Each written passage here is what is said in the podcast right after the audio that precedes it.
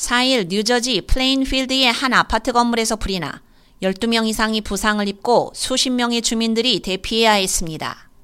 화재는 오전 4시 45분쯤 515 웨스트 7번가에 있는 건물 4층에서 발생했습니다.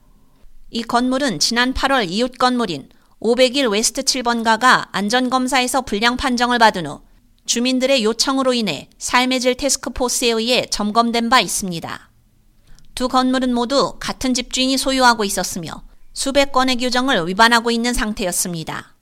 주민들의 민원을 접수한 조사관들은 천장과 벽에는 구멍이 뚫리고 파이프가 새는가 하면 하수관이 열려 있는 것도 발견했습니다.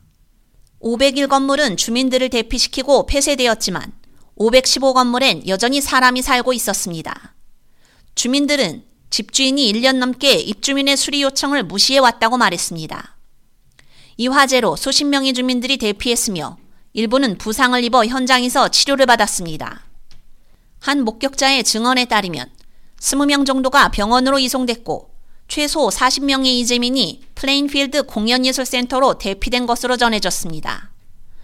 화재 조사를 마칠 때까지는 아파트로 돌아갈 수 없습니다.